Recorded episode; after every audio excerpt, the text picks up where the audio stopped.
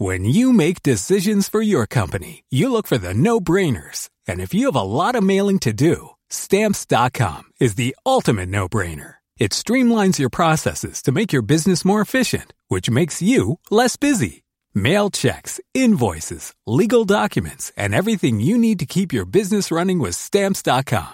Seamlessly connect with every major marketplace and shopping cart. Schedule package pickups and see your cheapest and fastest shipping options from different carriers with rates up to 89% off USPS and UPS rates. And with the stamps.com mobile app, you can take care of mailing and shipping wherever you are. Make the same no-brainer decision as over 1 million other businesses with stamps.com. Sign up with code program for a 4-week trial plus free postage and a free digital scale. No long-term commitments or contracts. That's stamps.com.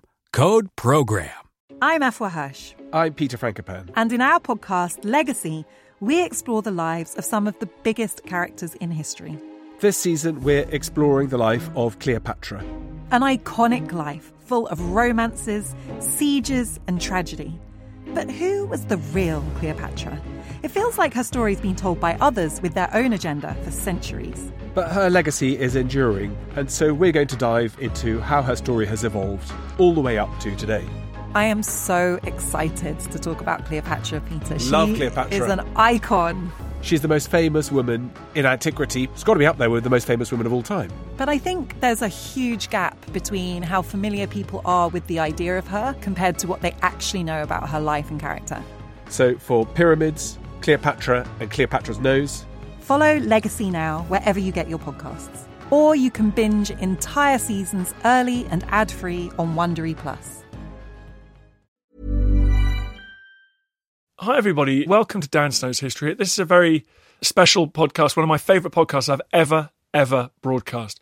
Uh, it's a repeat of a podcast I recorded back a couple of years ago now when the legendary, the legendary Alfred Worden was in the UK. Now, very, very sadly, he died on the 18th of March uh, this year, in 2020.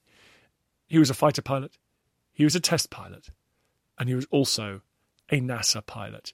He flew to the moon with the Apollo missions. He was on Apollo 15, and he told me what that was like. It was one of those experiences that I will never forget. In fact, I will take it to the grave, and I've told my kids and everybody else I know all about it. And the best thing about having a podcast is you guys can all listen to it too. He flew to the moon on Apollo 15 with David Scott and James Irwin. The two of them went then went in the lunar module and landed on the moon's surface. Al Worden spent three days alone in the command module. In the process of that, he became the individual who's travelled furthest from any other human being in the history of mankind, a distinction that he still holds.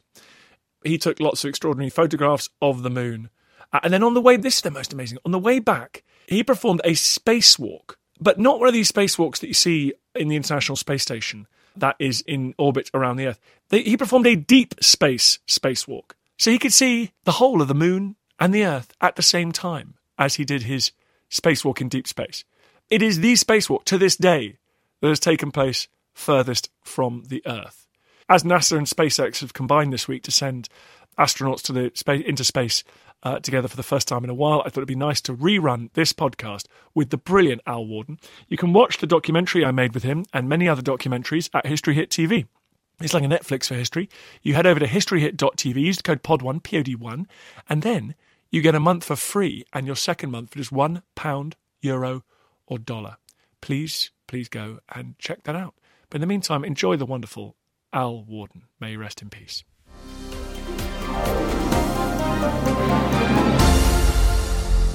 You were a fighter pilot. Did you- Correct. what gave you the first inkling that you could apply for this this space program? Actually, it was when NASA had an application program. Um, I was following my career as a test pilot and teaching at the test pilot school.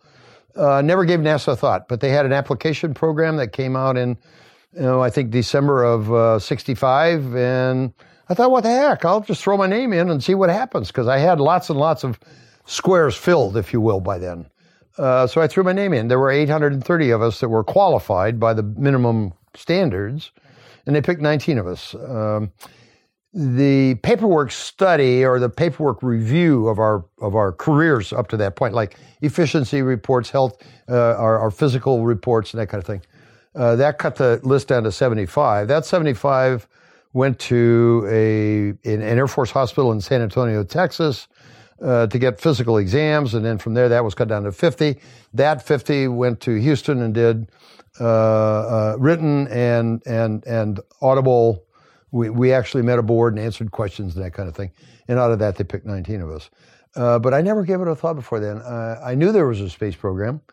I actually I had I had entered my name uh, back in 1964 when they had a selection, uh, but I was uh, but I was already committed to coming to England to go to the Empire Test Pilot School.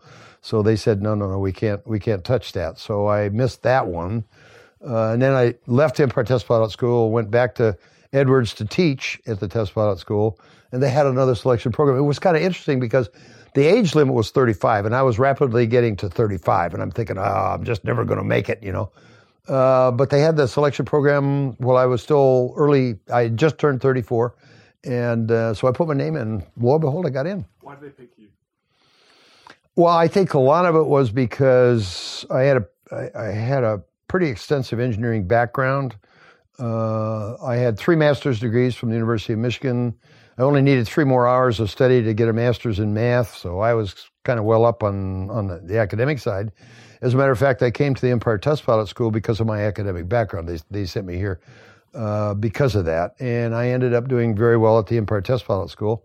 And then I got selected to come back early. I was supposed to go to Bedford uh, on a two year tour when I left the uh, Empire Test Pilot School. Uh, but they, they, they cut all that short and brought me back so I could teach at the test pilot school. But, were they but were they looking for CV? Were they looking for boxes ticked, or were they looking for character? Oh, I think it's a little of each. Uh, when we met the board uh, down in Houston, the board was uh, comprised of uh, like three astronauts and a couple of the uh, of the support type crews, the management people, and I think I guess there were maybe ten people on the board and they talked to all of us. And um, I happen to have uh, uh, uh, several friends on the board uh, that certainly didn't hurt. Mike Collins was probably my my biggest supporter on the board, and I think he was very instrumental in making sure that I got selected. I think I would have been selected without him, uh, because as it turned out, I ended up pretty high on the list. Uh, because of my academic and test pilot background, I had all of that that they were looking for. I was under the age limit. I was under the height limit. I was in good physical shape. I was uh, 2010. I my eyes were 2010 at the time. Um, you know, I was the perfect candidate that they needed. And we had in in my group of 19. Well, let me let me back up just a little bit. The minimum requirement was a thousand hours, a bachelor's degree in in one of the engineering sciences, uh, and a thousand hours of flight time um, under 35, under six feet tall, could pass the physical. Those were the kind of the minimum requirements. And the way it turned out, once they selected the 19, I would say the average academic level uh, was at least a master's degree. We had like uh, two PhDs in my group. Um, there was only maybe two guys out of the 19 that were not test pilots. So everybody kind of fit in that mold of academic background and test pilot training. Um, there are lots of others who are minimally qualified, but you know, it's like any job you go to. You can apply for any job, and there might be 100 people that apply for it, but there are only two or three that are are, are, are ahead or above the others that are going to be pretty much the target group. Al, as you're talking, I'm feeling worse and worse about myself. Every single one of those minimum requirements you just mentioned, I now fail. Every single one. So thanks very much for that. No, don't but, feel bad about that. Um, you, you're, you did not want to be. You're too tall anyway. That's what I mean. So, yeah, okay. Right. So why did you? But you you said you applied more than once. I mean, you were pumped about this. Was there a feeling that this was the way everything was going? If you wanted to reach the pinnacle of your career, it involved going to space. Well, we we felt back in the day that being an astronaut was the pinnacle of the flying career. Uh, and probably the greatest day I ever had in my life was when I got a call from Deke Slayton, who was one of the original seven guys, who was the director of flight crew operations. And he called me on the phone and said, we'd like you to come down in Houston and join us. And that was probably the greatest day of my life. And I felt that way until I walked into the astronaut office down in Houston and I was given a ration of truth. The guys who were there who made flights um, didn't take well to us. Well, we're new guys. We don't know anything. And so we're the gophers. We're go get coffee and we sweep the floors and we do that kind of thing when you first get there. And it's like everything you do in life. You go to school and then you go to college. And when you go to your first first time in college, when you go as a freshman or whatever, you feel so overwhelmed because all these other people are all up there, juniors and seniors, and you know they're way ahead of you, and you. It's very intimidating until you've been there a while and you get adjusted to all that, and you say, "Hey, I'm as good as them, so I can do okay." I felt the same way when I went to West Point. Um, I, I, I was in awe of the other cadets who were who went to West Point at the same time until I'd been there a couple of months and I realized, hey, those guys are just like me. There's no big deal there. Just do your thing, keep your nose clean, work hard, and you'll be okay. And I was. So the astronaut office was the same kind of thing. You get there and you are the slime on the floor to the guys who have already flown. Um, and it takes a while to get, we, we really spent a lot of time in the classroom that first year. And once you get through that and you get assigned as a support crew engineering, I was support crew engineering on Apollo 9. And my, my responsibility was the docking tunnel between the lunar module and the command module. And I, and I, and I did that. And, and, and gradually the older guys begin to accept you. Um, and once you get assigned to a backup crew, then you're part of the group. You're not really an astronaut though until you made a flight. But that's my that's my question: is you can train uh, on your fighter jet. You could train you even if you weren't in combat. You could do very realistic training simulations. You could, but you can't. How do you train for a mission into space without actually going to space? How do you create realistic training? Well, yeah, it's very different from flying an airplane. If I if I'm training in an airplane, I get in the front seat and the instructor gets in the back seat. You go up and you fly and you do all kinds of things. You come back and you make a bunch of landings and you learn how to land it, and the instructor talks you through it. And then you just do that. That's how you train. Is you just fly and like an hour and a half at a time, and you make landings and you do this and do that. Space flight, first time you go is it. You only got that one shot. So you have to train in a different way. Uh, you you cannot fly an Apollo spacecraft with an instructor to find out how to fly it, right? You got to do it the first time. So we had simulators that were absolutely spectacular. Uh, the, the only thing they lacked was the motion. And we spent countless hours over a three year period training for my flight. Uh, I spent about 1,500 hours in a, in a simulator. Now, if you figure that a normal working year is 2,000 hours, which is kind of generally accepted, 500 hours a year, that's 25% of your time you're sitting in a simulator. The rest of the time you're in a classroom, you're doing geology field trips, you're flying, you're doing this, you're doing that, making public appearances around. Um, eh, but that simulation is the biggest block of time you spend getting ready for a flight. And those simulators were absolutely superb. Uh, I don't think there was anything except for the lack of gravity in flight. But everything else was perfectly as we had trained in the simulator. How did it feel making backup? Were you pleased to do that, or were you sad you didn't make the make the full team? Oh, as a as a backup, that's the step. That's your step up. Uh, uh, you have to be assigned to a backup before you can get assigned to a flight. That was the normal rotation in the in the program back then. As a matter of fact, I was support crew on nine, backup on twelve, prime crew on 15. So it's three flights down the line is, is how that, that would go back in the day. Uh, once you get assigned to a backup, unless you mess up some way, uh, you're, when that, when that crew that you're back up to has made their flight, then you get announced as the third flight down. So there was 13, 14, and then 15. We got a, we, we got, we got announced in December after Apollo 12 came back.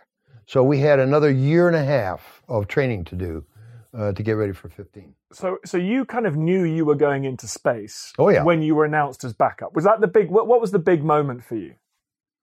Um, well, the big moment, of course, you can be backup, and you never know until you are announced on that crew, the prime crew. You, you, there's always a chance that something could change. Uh, so the the really big time is the is the time you you you get told by Deke Slayton, um, we're going to announce publicly next week that you're going to be on a crew of 15. And once they make that public announcement, you know you're you're kind of there unless you mess up. You're you're you're going to be there. You're going to be okay. And what was that moment like? What was that moment like? Oh, that was almost as good as getting the call from Deke to say, "Would you like to come and join us?" That's your second big one.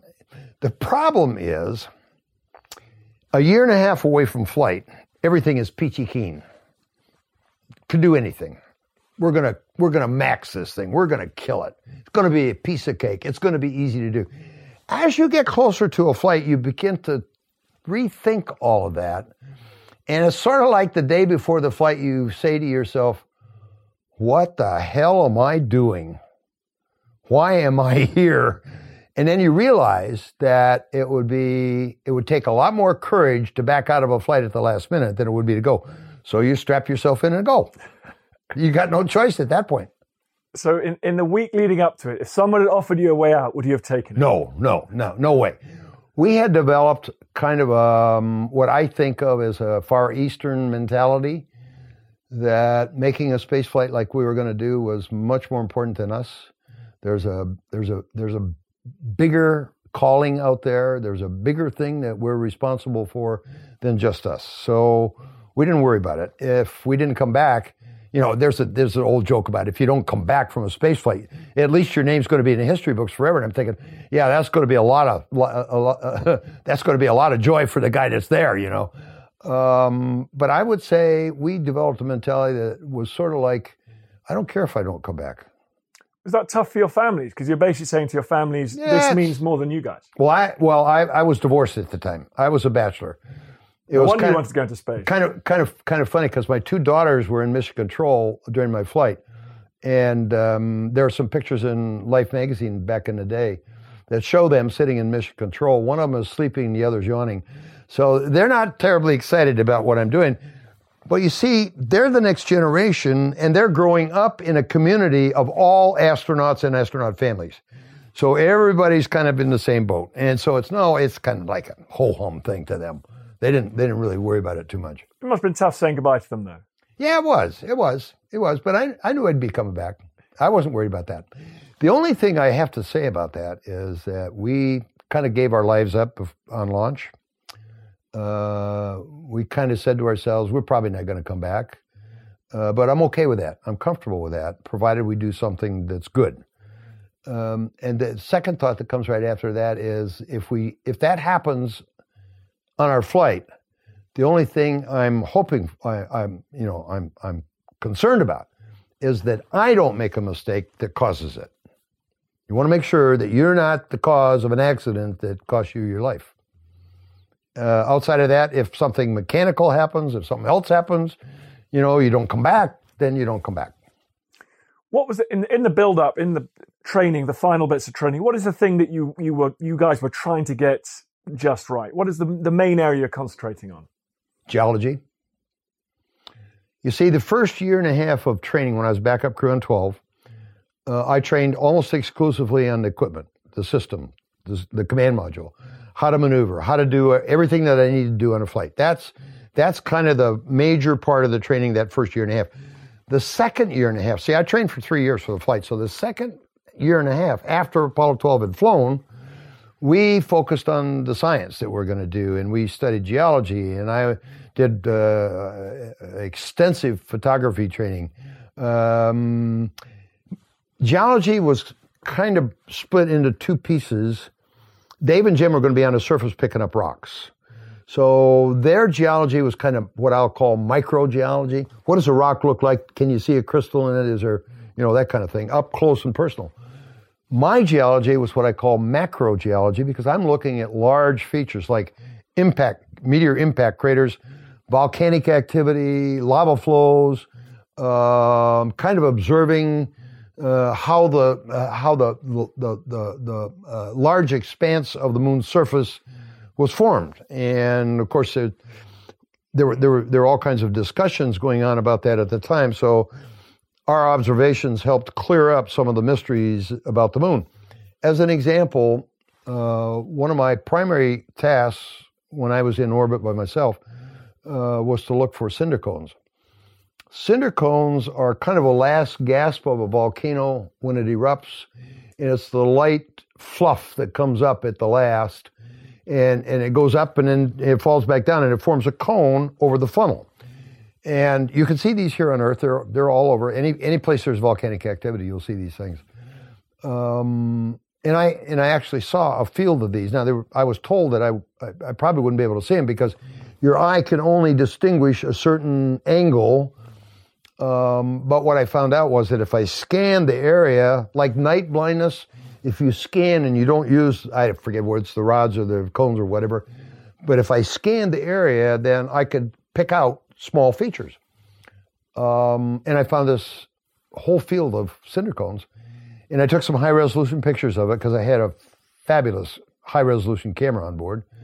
And uh, when, when all that data got analyzed back in Houston, uh, they actually changed the landing site for Apollo 17 to go to that area. So those observations were important. So this is the kind of thing, and I took a lot of photography. I could tell you all about the low light level photography that I took, which was the most fascinating thing to me of all. Uh, I had a I, I, I, had a Nikon camera specially made. Uh, it had a 1.01 lens, which is almost perfect transmission, and I carried film. I, not too many of us remember back to the film days, uh, but you know when you when you had a camera that had film in it, you would go out and buy a film that was like ASA 300 or 400 something like that I had film that was ASA 5000. I could take a picture on a dark night and it would come out and look like daylight. It was absolutely, Eastman Kodak really went to bat for that. So I carried this very, very sensitive film in a Nikon camera that had almost perfect transmission through the lens. And I took pictures of what we call low light level phenomena. Um, from an from an astronomical point of view, uh, one of the things that I focused on was a thing called the Gegenschein. Uh, not too many people know the Gegenschein, but beyond Pluto, there is a, a, a, a ring of unconsolidated material that never coalesced into a planet. And it's small meteors, and small asteroids that are out there, and they're floating around, and they're in orbit around the sun. And the only thing you can see, you can't see it itself, but you can see if you're in the right spot at the right time, you can see a reflection of the sun off that ring back there. And the only place here on Earth you could even have a chance of seeing it is on top of a mountain in Chile. Well, with this very sensitive film, we figured, yeah, we could we could get that, and we did. The other thing that we looked at was uh, a Lagrange point. Um, the Lagrange points uh, between the Earth and the Moon are, are, are equilibrium points. There are three of them on the, uh, off the center line of the Earth and the Moon, one behind the Moon, one behind the Earth, and one in the middle. And then there are two offset. That's L4 and L5. There is a very large organization in the States called the L5 Society, and they would really like to utilize L5 uh, for all kinds of things. L5 is a positively stable location in space all by itself. And it's positively stable because of the rotation of the Earth and the Moon and the Earth and the Moon around the Sun. And that all adds up to make this, if you throw something into it, it'll stay there forever, okay? The idea was that if that is in fact the truth, nobody had ever seen one. No, nobody ever, I mean, it was all theoretical. Um, if that was the case, then there should be a cloud of dust at L5 because it's going to collect stuff from, you know, the atmosphere. Um, so I got pictures of L5. And it was and there. That, the dust was there. Yeah, it was dust. Yeah, big cloud of dust. L5 would be the perfect place to launch to Mars. That's that's see that's the key to something like that. I think we've all we've all probably all watched Star Trek. And if you remember some of the episodes in Star Trek where they had to come back and resupply and do maintenance work, where did they go? Well, they went to a warehouse or a, a, a repair station in space. Had to be L5. So that's what L5 would be good for. Let's. I need to take you back because I'm getting to. We're getting too excited here. Let's, let's go back to the launch. Your, okay. Your, your, how do you get to the? How do you get to the rocket for that final trip? You, you walk? Is there a vehicle? How do you get to the rocket on the big day?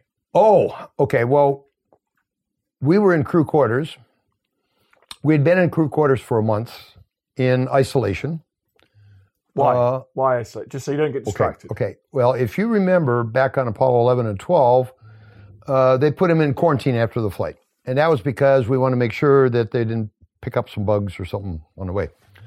Um, on Apollo 13, we had to change the command module pilot out because they suspected Ken Mattingly, who was assigned to that flight, they expect they, they suspected he had German measles. So they put Jack Swigert in Apollo 13 uh, because of that episode, they and they realized in the meantime that we're not bringing any bugs back. So they said, well, you know, we've got to protect these guys to make sure they're okay on launch day. So we went in quarantine uh, uh, a month before the flight. Um, the day of flight, we, got up. It's kind of a funny little thing.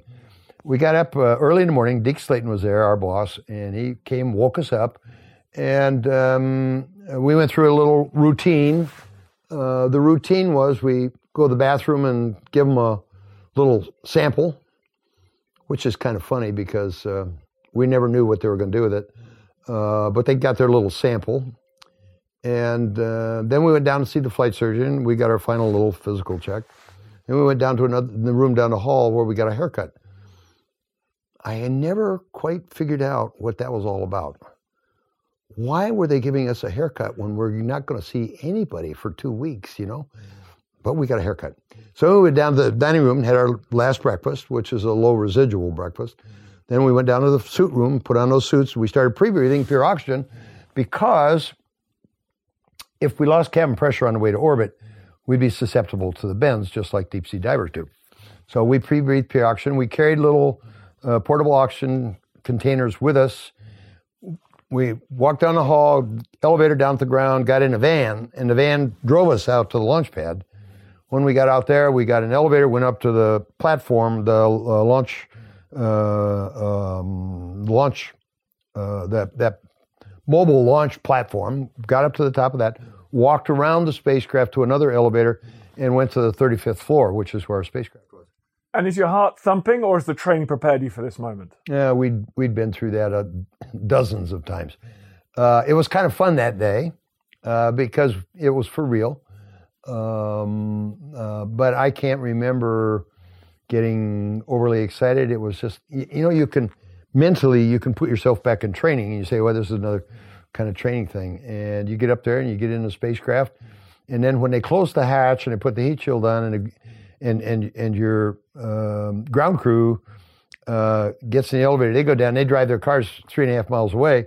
Then you realize that hey, this is going to happen. Yeah, here we go. And was there was there um, fun like conversation there, or is it all totally professional? No, no, we had very little conversation. Uh, we as a crew didn't talk much anyway. Uh, we were not bonded uh, that tight. Uh, Dave and Jim did most of their training on their own because they were doing lunar module and they were doing all the ground stuff, and I was kind of on my own. So we never became uh, a family, if you will. Now, which is different from Apollo 12. Pete Conrad, Dick Gordon, and Al Bean were like three brothers. They were three peas in a pod. You never saw one without the other two. You never saw one of their cars without the other two.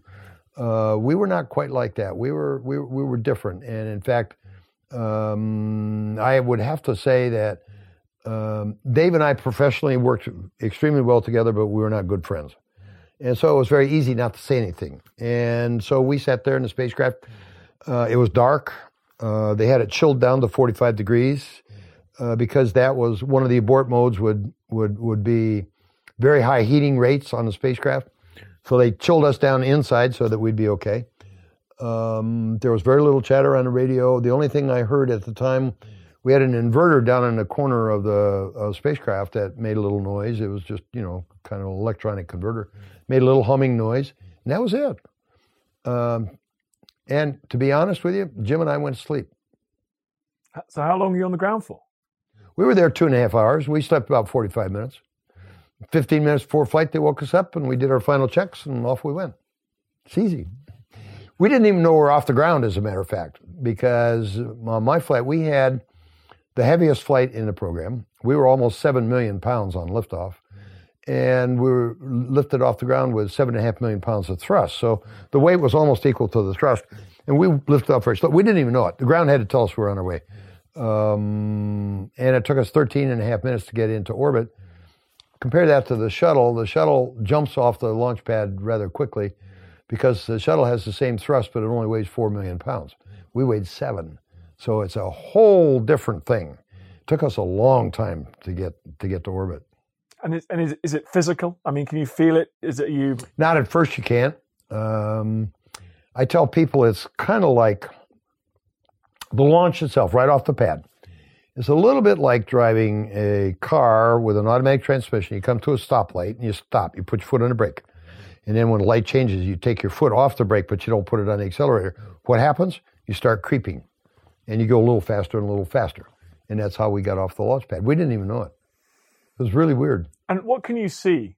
Are there, are there windows? Nothing. Nothing. We're, we're all tucked inside. Um, there's one little window that you could see out of, but it was worthless. Uh, so basically, until we lost the heat shield, which was up around, oh, maybe 100,000 feet, uh, until we got rid of the.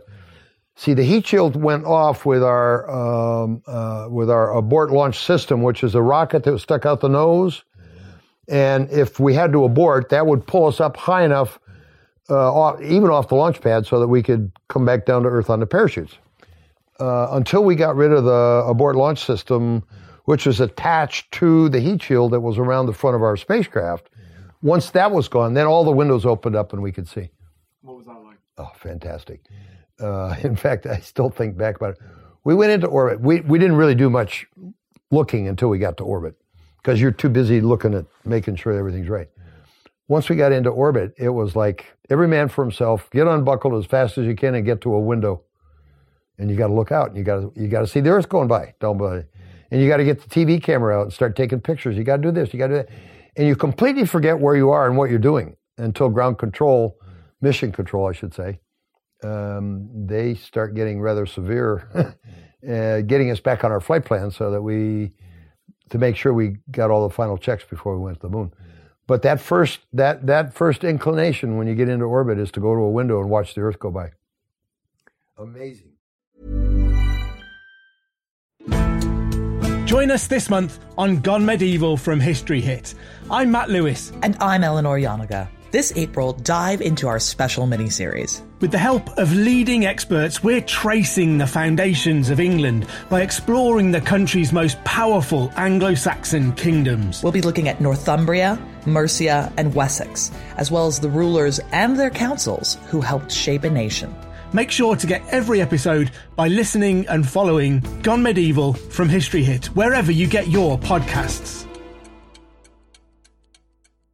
This is Paige, the co-host of Giggly Squad, and I want to tell you about a company that I've been loving, Olive and June. Olive and June gives you everything that you need for a salon quality manicure in one box. And if you break it down, it really comes out to $2 a manicure, which is absolutely insane. It's also so easy to get salon worthy nails at home with Olive and June. The difference between how your nails used to look when you did them yourself and now with the Mani system is a complete game changer. The best thing about Olive and June too is it's a quick dry. Dries in about one minute, lasts for five days, and full coverage in up to one to two coats. Visit oliveandjune.com slash perfect Mani 20 for 20% off your first system. That's oliveandjune.com slash perfect Mani 20 for 20% off your first system. Many of us have those stubborn pounds that seem impossible to lose, no matter how good we eat or how hard we work out. My solution is PlushCare. PlushCare is a leading telehealth provider with doctors who are there for you day and night to partner with you in your weight loss journey. They can prescribe FDA-approved weight loss medications like Wegovy and Zepbound for those who qualify. Plus, they accept most insurance plans. To get started, visit plushcare.com slash weight loss. That's plushcare.com slash weight loss. So I'm not a scientist. How do you fly around? It's like when you're in orbit, are you just being held in orbit? And when then do you have to just turn right and put the accelerator on and go for it? You're going to have to get my lecture. Uh-oh. Uh, it's, it's pretty simple, actually. Let's say I got a, a small stone and I'm up on the top of a tower and I drop the stone and go straight down. What people don't realize is that that stone is on a trajectory, an orbit around the center of gravity of the Earth. It happens, the Earth happens to get in the way and it hits the Earth, okay? But if the Earth weren't there, it would be going down to the center of gravity and back up again. It would be in orbit. If I throw it out a little ways, the only thing that happens is, is that that orbit gets, instead of going straight up and down, that orbit begins to look oblong. Okay? And, the, and, and, and the stone is going to go out a ways, still going to go towards the center of gravity, still going to orbit around the center of gravity and come back up again. Now, if I throw that stone at 17,500 miles an hour, still trying to do the same thing, except that when it's trying to get back to the center of gravity of the Earth, the Earth is going out underneath it. So you never get back to Earth, you just go around it. But it's exactly the same idea. I understand. That's amazing. So you you're in orbit, Na- and NASA like, guys, come on, let's go. I mean, could you just choose when you wanted to go to the moon? Not a No, no, no, no, no, no, no. We were very, we were on a very, very tight timeline because of the weight that we had, the mass that we had in our flight. We couldn't go to a safe altitude uh, that would allow us the, the the the pleasure, if you will, of deciding when we want to go. We could only get up to 90 miles. We didn't have enough fuel on board to go higher than that. Um, if, if if you were to look at the at the launch altitude of most flights, even the shuttle, you're looking at 120, 130, 140 miles. We could only go to 90 miles. There's enough atmosphere, the molecules in the atmosphere, enough to hit us and slow us down. So we only had maybe six or seven revolutions around the Earth before we were slowing down to the point where we'd have to come back and land. So we had a limited time to get everything squared away to go to the moon. We actually did it in one and a half revolutions. Uh, that would be about two and a half hours. We came up over Hawaii the second time and fired our third stage engine to get us the velocity. Now I'm going to go back to the gravity thing because now instead of trying to get back to the center of gravity of the Earth, we're going to raise that orbit higher and higher and higher and higher. We're still trying to get back to the center of gravity of the Earth until we reach a point where the moon's gravity became greater than the Earth's gravity. And that captured us. And then we go around the backside of the moon. So we were under the influence of the moon's gravity at that point, not the Earth. That's how you get to the moon. And how long was that trip then? It's about three and a half days going out. How much sleep did you do? First night, I didn't get a whole lot of sleep um, because it's different. We don't think about it very much. We take gravity kind of for granted, but gravity does a lot of things for us. For instance, when you go to bed at night, you put your head on a pillow. What keeps it there? Gravity. Okay? When you're out there, you don't have that gravity working. You're still under the influence of gravity, but but you but the centrifugal force is is balancing gravity, so you're floating. What happens is as you try to go to sleep, your head kind of gets a mind of its own and it starts wandering around on you. Mm. And I'll tell you what, there's nothing that'll wake you up faster than that. Mm. It's it's like, and I think most people have had this feeling. If you've ever mm. been in bed and all of a sudden had this feeling like falling off a cliff, I know a lot of people have had that. Well, see, that's exactly what we were doing, was falling off that cliff. We were in free fall. Uh, that woke me up four or five times the first night. Uh, and I had to figure out a way to stabilize my head so that it wouldn't wander around on me. And, and then that, only then could I go to sleep. The second night was a little better, and the third night I didn't need anything. I, I just let it wander. I'm, I, I go to sleep anywhere the third night. And the rest of it was pretty easy. Space is a very easy thing. It's very comfortable. We are, we are um, I have to say, we're very used to that environment. Now, a lot of people liken it to being in the womb as a baby, right? You're in the fluid and all that kind of. I, I, I'm not sure about that. I just think that human beings have a history in space that we don't even know about. It's a genetic thing, and I think that uh, we're very comfortable being in space. Uh, so the rest of the flight being in space was just a joy. As a pilot, is it easier to fly from 90 miles up to the moon or make a deck landing on an aircraft carrier in a crosswind on a foggy day in the North Atlantic? I would not make a landing on a carrier in any weather, regardless of the wind. That's the most dangerous thing I can think of. Um, going to the moon's not safe either. I mean, don't get me wrong. Uh, things could happen, but uh, you're going in one direction. You don't have to do a thing. You're going to keep going. In fact, we went uh, be, because of the heating rates uh, due to the sun. we had to we, we had to turn perpendicular to the plane of the ecliptic, which is the thing that contains all the planets. Okay, we were perpendicular and we rotated very slowly so that the sun sitting over here heated the outside of the spacecraft at a constant rate all the way around. So about every two minutes we did a revolution. Um, we had to stop that once in a while to do a little mid-course correction. Uh, I could put the numbers in the computer and then I could move to the attitude I had to go to very easy. Like flying an airplane. We had an attitude indicator just like in an airplane. And I, and I had a, jo- a little, little control stick for attitude and one over here for translation. And um, I could, I, I could go to that point and then set up the computer to fire the engine and go whatever five feet per second or whatever we needed to do to make that little correction. And that was easy. It was no big deal. Um, Are you just driving right there towards the moon? Can you see it? No, we did, well, yeah, uh, because we were perpendicular to the plane of the ecliptic until we got close to the moon.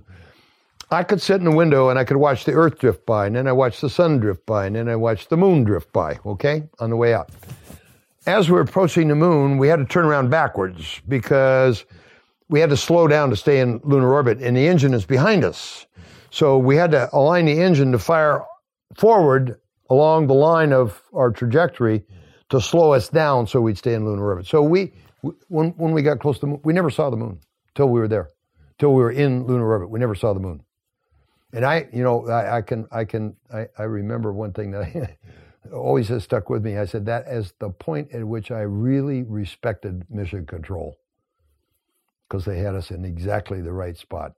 They could, if they if they'd have made a little mistake, fifty thousand miles out, we wouldn't have done that. We might have crashed on the moon, but they had us in the right spot. What's it like saying goodbye to the other two guys when they were going to go down to the surface? Have a good time. Have fun. The truth is, after being cooped up with those guys for four and a half days, I was really happy for them to go somewhere. So I had it all to myself, and I could do whatever I wanted. I actually had so much work to do that I that I worked 20 hours a day. I got about four hours of sleep a night. Uh, I had just had so many things to do. So anyway, I was glad to get rid of them because that gave me a lot of room to maneuver and do whatever I needed to do. And knowing that I had a very very full flight plan to follow, um, I was happy to get rid of them. So they, you wave them goodbye. Mm-hmm. They detach, go down to the moon. Mm-hmm. A whole different. Do you think about them much? Are you able to see? You're not able to see them or anything. So then it's just your mission from there. Yeah. I could keep up with them because if I'm in contact with mission control, we had communications. They would transmit to mission control, mission control would transmit it back up to me.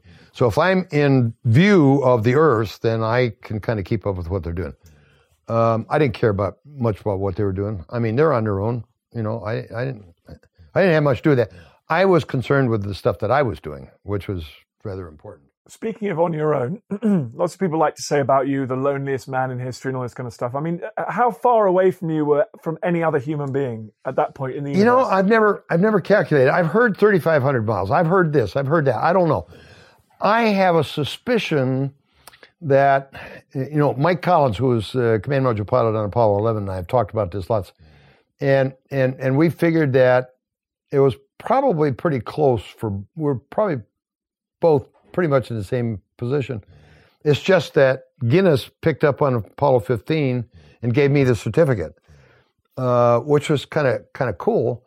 Uh, and then and then they also gave me the certificate for the for the first deep spacewalk um, which was that. Now that one is real, and that's one that will always be there. They'll never take that away.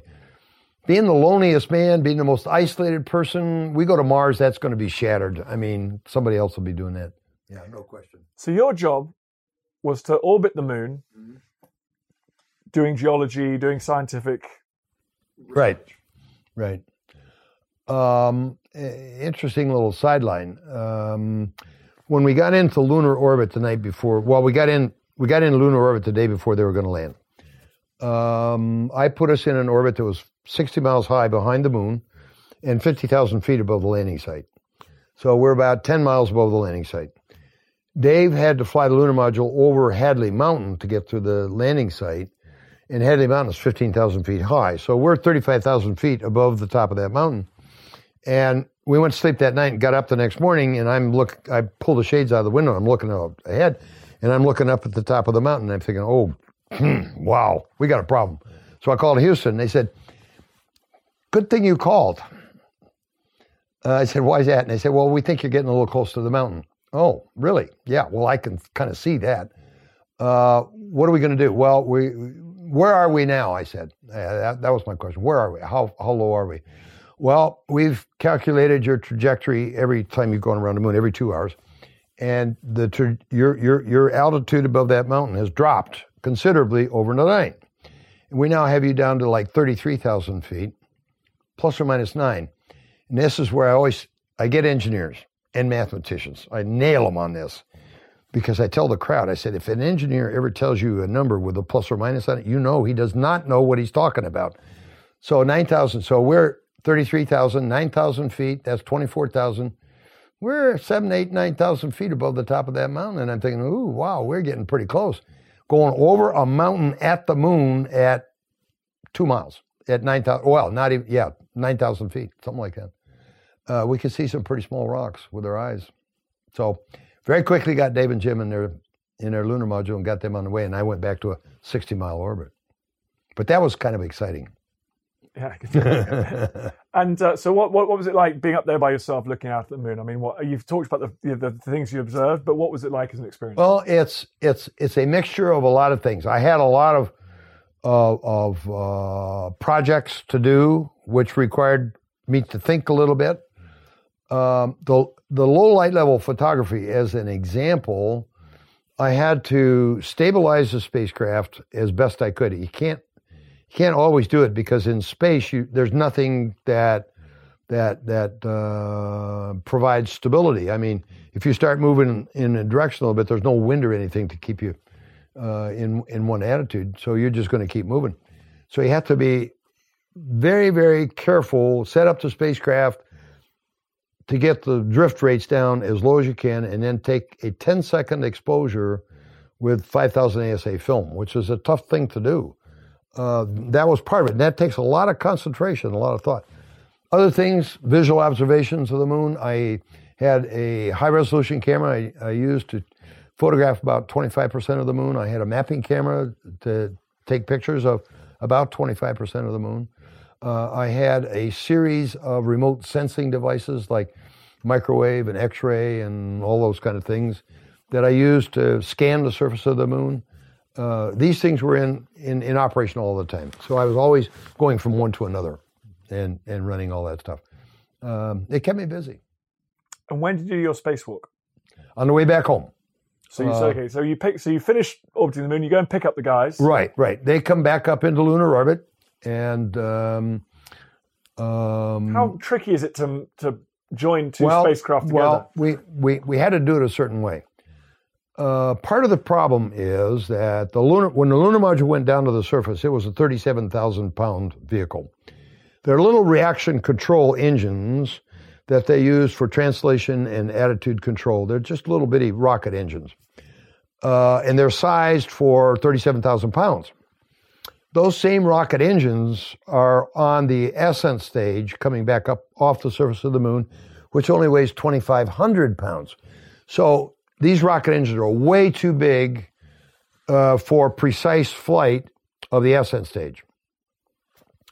Uh, once they got in orbit, a, a little, uh, just a little touch on one of the RCS quads would cause a fairly big motion, right?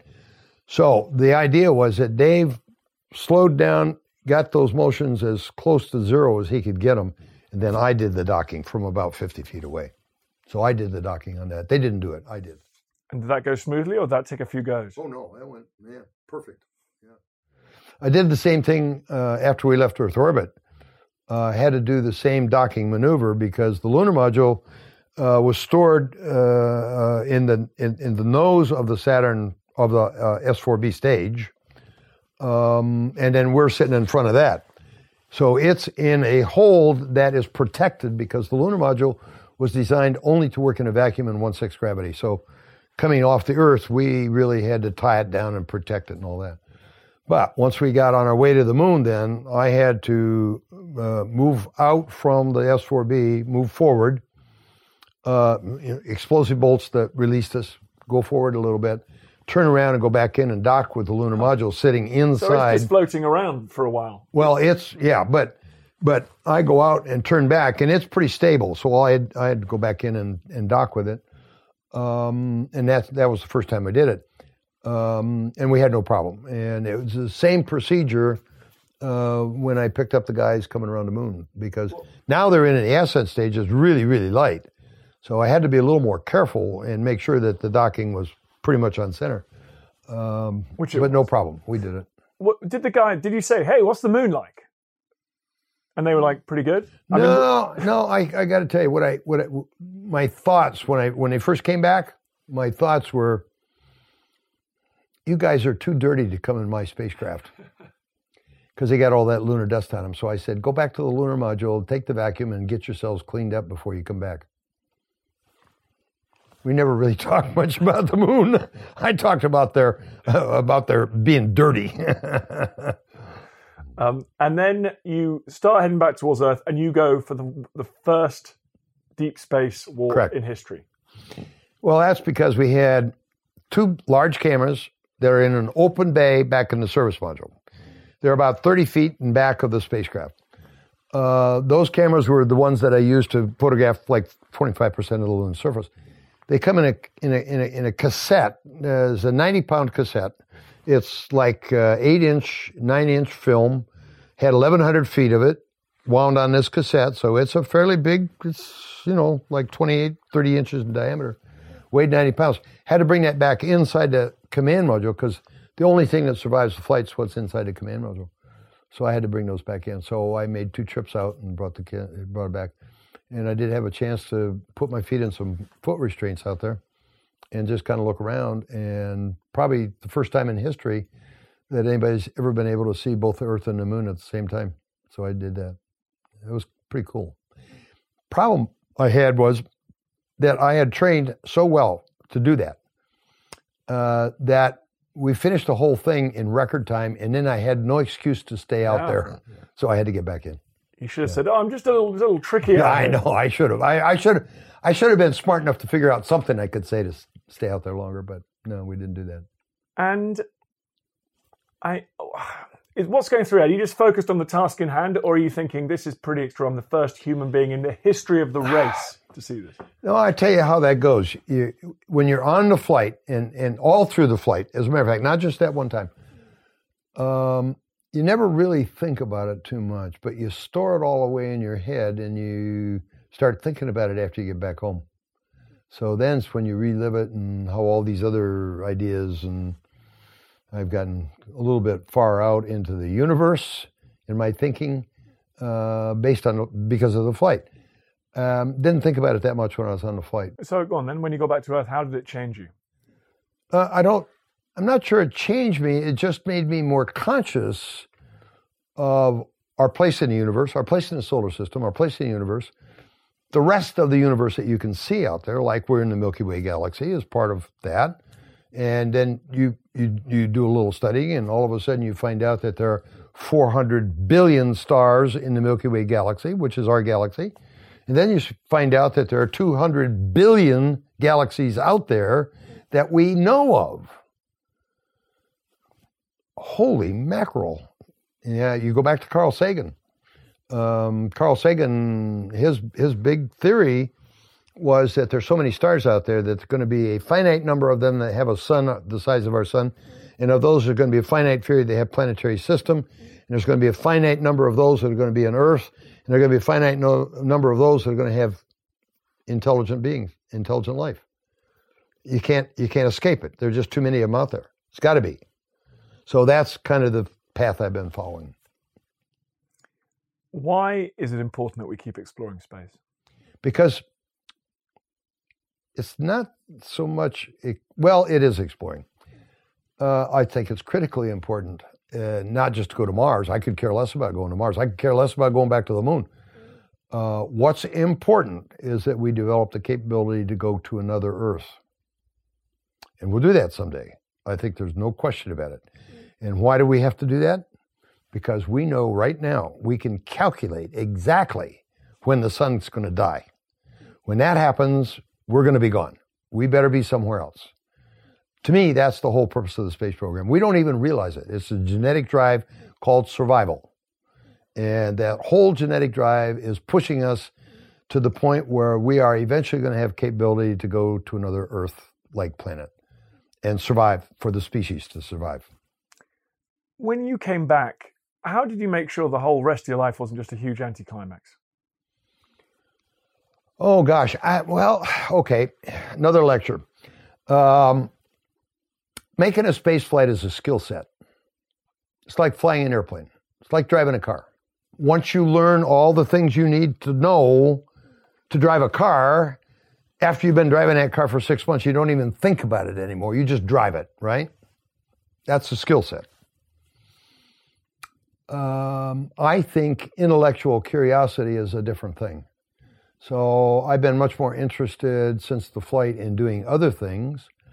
Uh, as a matter of fact, I ran for political office back in the country because I, I, I tend to have a big mouth about certain things. And when I say what I think, then I rethink that a little bit and I say, well, you really ought to put your money where your mouth is. So I ran for Congress. That was a very stimulating intellectual thing to do. I lost because I was an outsider to the party. Uh, I believe that was why. Um, but since then, I, have taught in college. Um, I've had my own companies. I did R and D, invented some uh, avionics things for airplanes. Uh, went to work for the company that was going to develop our product. Um, and when I retired from them, uh, it was a company called BF Goodrich, by the way. Uh, when I retired from BF Goodrich, then I got very involved with a charity foundation, the Astronaut Scholarship Foundation, and I spent a lot of considerable amount of time supporting that and raising money. And I was chairman for seven years. And we now give out four hundred thousand dollars a year in scholarships to the best and the brightest in the country. We have this. We have the colleges that we work with pick their one or two top STEM students. We don't care what discipline they're in, and then we'll, we'll we will fund one of them, give them a check for ten thousand dollars, no strings attached. They can do anything they want with it, and I do that. And I and I work for a couple of other charities and and um, and and I keep going today because I, I, I, like to get out and talk to school kids about STEM education because I think that's the, that that's the thing that we've been losing in the last I'll say the last eight nine years. Um, it's not been important uh, to the leadership in the states, and so we're finding that uh, the students who go to college in engineering, as an example, there aren't as many of them as there used to be, and that's because they're off doing other things in there, and it's not a, it's not it hadn't been important. Uh, but my opinion, and I think a lot of people agree uh, share it with me, is that the future of civilization depends on these kids uh, growing up and becoming the inventors and the innovators and the and the disciplined engineers that we're going to need to develop the technologies that are going to get us further out there. Uh, it's going to come from the STEM courses. It's not going to come from philosophy or English or or foreign language or any of that. It's not going to come from there. It's going to come from the STEM courses. And that technology is something that we critically need in the world, not just not just the U.S. but everywhere. I would love to see us uh, very involved, as an example, with the Chinese. I think that's a mistake that we're not uh, that we're not heavily involved with them uh, because they got technology um, that is pretty much parallel with the kind of technology we got in the U.S. And it should be because we've taught most of them eh, here in England. You got the same thing. Uh, but I think STEM is a, is a critically important thing, and I spend a lot of time. In fact, that's why I'm here. Uh, when we leave, uh, we'll be doing talks all over England uh, to schools and high schools, talking about STEM education and trying to motivate that kind of thing. And so that's that's the intellectual part of what I like to do, and I think that's much more important than learning a skill set. Do you want to tell us about the book Hmm. Well, the book, um, this book, uh, we wrote in, 19, in 2011. I was fortunate that uh, the Smithsonian Institution published it, and uh, and they're very difficult to get to publish a book. Um, Falling to Earth. It sounds to me like this yeah. is a gravity book. From what? yeah, kind of. Okay. No, uh, falling to Earth. It has has to do with a lot of things that happened on the flight and some some bad things, uh, and not only coming back to Earth, but some bad things that happened on our flight uh, that had to do with postal covers. And uh, so that's all part of this book. Was there ever a moment on the flight when you thought you were not going to get back? No, that was not an issue at all. Uh, so anyway, I wrote the book, and, and it turns out that it's the bestseller that the Smithsonian's ever published. That doesn't surprise a, me. There are over 80,000 copies of that that are out now. And uh, as a matter of fact, based on this, they've asked me to do a sequel, so we're in the process of doing that now. And in the sequel, I'm going to talk about Sumerians. Uh oh. I'm going to talk Did about. They go to space, the Sumerian gonna, space program. I'm going to talk about the universe. I'm going to talk about other planets. I'm going to talk about the fact that we are. Somebody asked me. I did. I did show you. Some. Oh, doing ITV the other day. They asked me about uh, did I believe in aliens, and I said sure. Oh, what do you mean you believe in aliens? I said, have you ever seen one? I said, yeah, sure. Where have you ever seen an alien? I say, every time I look in the mirror. Because I happen to believe we came from somewhere else. That's a whole different. Ah. See, if if we're establishing a space space program so that we can escape here when we have to to survive, who's to say somebody else out there a million years advanced on us hadn't done the same thing and come here? And why are you doing this tour right at the moment? Okay, basically, I'm here for World Space Week. Uh, we did uh, uh, New Scientist Live for the last few days, uh, promoting space and selling a few books, but but bringing people into the British Interplanetary Society booth uh, so that we can uh, promote Interplanetary Society. I will be doing a tour around the UK over the next, well, actually the next 15 days, um, promoting STEM, STEM courses to schools and high schools. Uh, be speaking at Sheffield uh, University, uh, speaking STEM, going to the National Science Museum, uh, I think in a couple of days to talk about the same sort of thing. Um, I'm, I'm, I'm, I'm sort of evangelizing education, if you will, because I think it's so important, and that's what we're doing.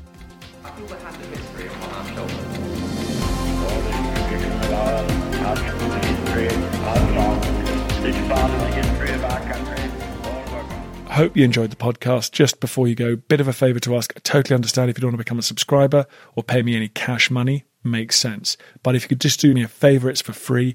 Go to iTunes or wherever you get your podcast. If you give it a five star rating and give it an absolutely glowing review, purge yourself, give it a glowing review. I'd really appreciate that. It's tough world out there, law of the jungle out there, and I need all the fire support I can get. So that will boost it up the charts. It's so tiresome. But if you could do it, I'd be very, very grateful. Thank you. Thank you for listening to this episode of Dan Snow's History Hit.